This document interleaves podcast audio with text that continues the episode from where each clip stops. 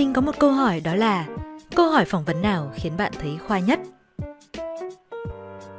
Xin chào các bạn, mình là Hương. Một tuần qua của các bạn như thế nào? Chúng mình lại gặp nhau vào mỗi thứ sáu hàng tuần. Các bạn đang lắng nghe series podcast dành riêng cho các bạn Gen Z, chống giàu, lần đầu tìm việc. Hãy để việc làm Works kê vai sắt cánh cùng bạn bằng những chia sẻ thực tiễn và kinh nghiệm hữu ích xoay quanh hành trình bắt đầu sự nghiệp. Hương tin rằng qua chủ đề ngày hôm nay chúng mình bàn luận sẽ giúp các bạn ứng viên dễ dàng qua ải được top 3 câu hỏi phỏng vấn khoa nhất sau đây nhé. Đầu tiên, chúng mình sẽ cùng đi tìm câu trả lời cho câu hỏi thứ nhất đó là Tại sao chúng tôi nên chọn bạn? Hình như ai trong số chúng mình đi phỏng vấn cũng bị hỏi câu này đúng không nào? Thật ra thì câu hỏi này không khó như các bạn nghĩ đâu. Chỉ cần trả lời theo hương hai ý sau là ghi điểm ngay các bạn nhé. Trước tiên, các bạn hãy nhấn mạnh đến những điểm mạnh liên quan trực tiếp đến công việc. Chẳng hạn bạn đang ứng tuyển vị trí content thì hãy nhấn mạnh cho nhà tuyển dụng biết là bạn giỏi viết lách, có óc sáng tạo và trí tưởng tượng cao, chứ đừng có tuyển content mà kể ra mình giỏi vẽ, giỏi hát bạn nhé. Tiếp theo mới là quan trọng này, nói có sách, mách có chứng, bạn phải đưa ra dẫn chứng thuyết phục bằng những câu chuyện, số liệu hay là dự án thực tế mà bạn đã làm được trong quá khứ. Ví dụ như với vị trí content này thì bạn có thể show các bài viết của bạn đăng trên báo hay các video bạn đăng được nghìn like lên xu hướng mạng xã hội. Chỉ cần thấy được điểm mạnh và dẫn chứng thuyết phục thì nhà tuyển dụng sẽ tự biết tại sao công ty nên chọn bạn rồi đúng không?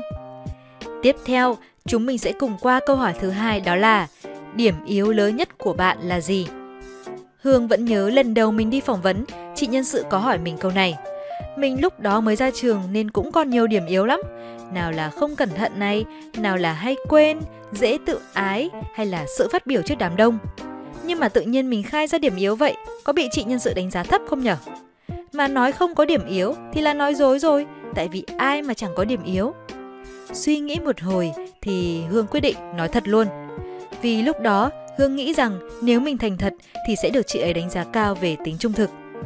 Thế là Hương kể tính mình dễ tự ái với dễ khóc khi bị la như thế nào, phát biểu trước đám đông sẽ run không nói trôi chảy được ra sao.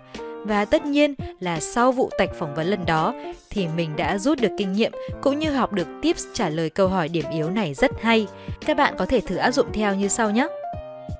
Ví dụ, bạn ứng tuyển lập trình viên IT thì có thể nói điểm yếu là không giỏi giao tiếp với đám đông. Tại công việc của bạn chủ yếu là tiếp xúc với máy tính thôi mà.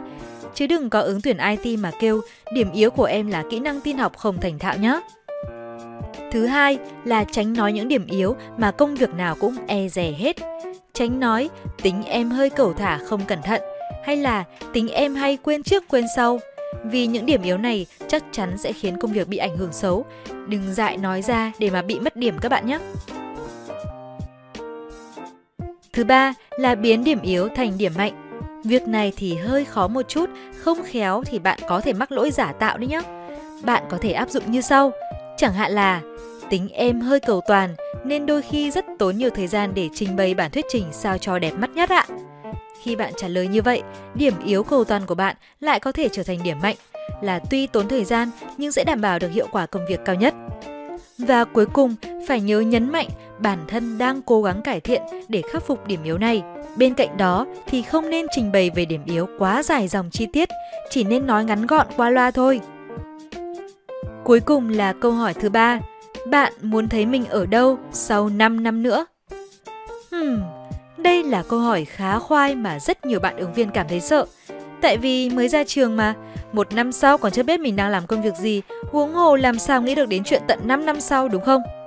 Nhưng mà ông anh họ mình hồi mới ra trường đã biết cách trả lời câu này rất oách các bạn ạ. Ở nhà, anh ấy đã vạch ra sẵn hành trình phát triển sự nghiệp của mình. Khi đến buổi phỏng vấn, nghe câu hỏi này, anh ấy đã trình bày rõ ràng về mục tiêu nghề nghiệp cũng như lộ trình thăng tiến mong muốn của mình với nhà tuyển dụng. Lúc đó, anh ấy ứng tuyển vị trí nhân viên sale. Anh đã vạch ra một lộ trình thăng tiến từ nhân viên sale lên đến trưởng nhóm ra sao, 3 năm sau sẽ lên đến trưởng phòng và 5 năm sẽ thăng tiến lên giám đốc kinh doanh như thế nào. Anh ý còn gắn lộ trình phát triển sự nghiệp ấy cùng với công ty đang phỏng vấn nữa để bày tỏ cam kết về sự gắn bó làm việc lâu dài. Và kết quả tất nhiên là anh ấy đã đậu phỏng vấn. Tuy 7 năm sau anh mới leo lên được chức giám đốc kinh doanh, nhưng mục tiêu nghề nghiệp và lộ trình thăng tiến được vạch rõ ràng cũng như sự cam kết sẽ gắn bó lâu dài đã giúp anh ấy ghi điểm cao trong mắt nhà tuyển dụng. Vậy là chúng mình vừa học qua cách trả lời top 3 câu hỏi phỏng vấn khó nhất rồi.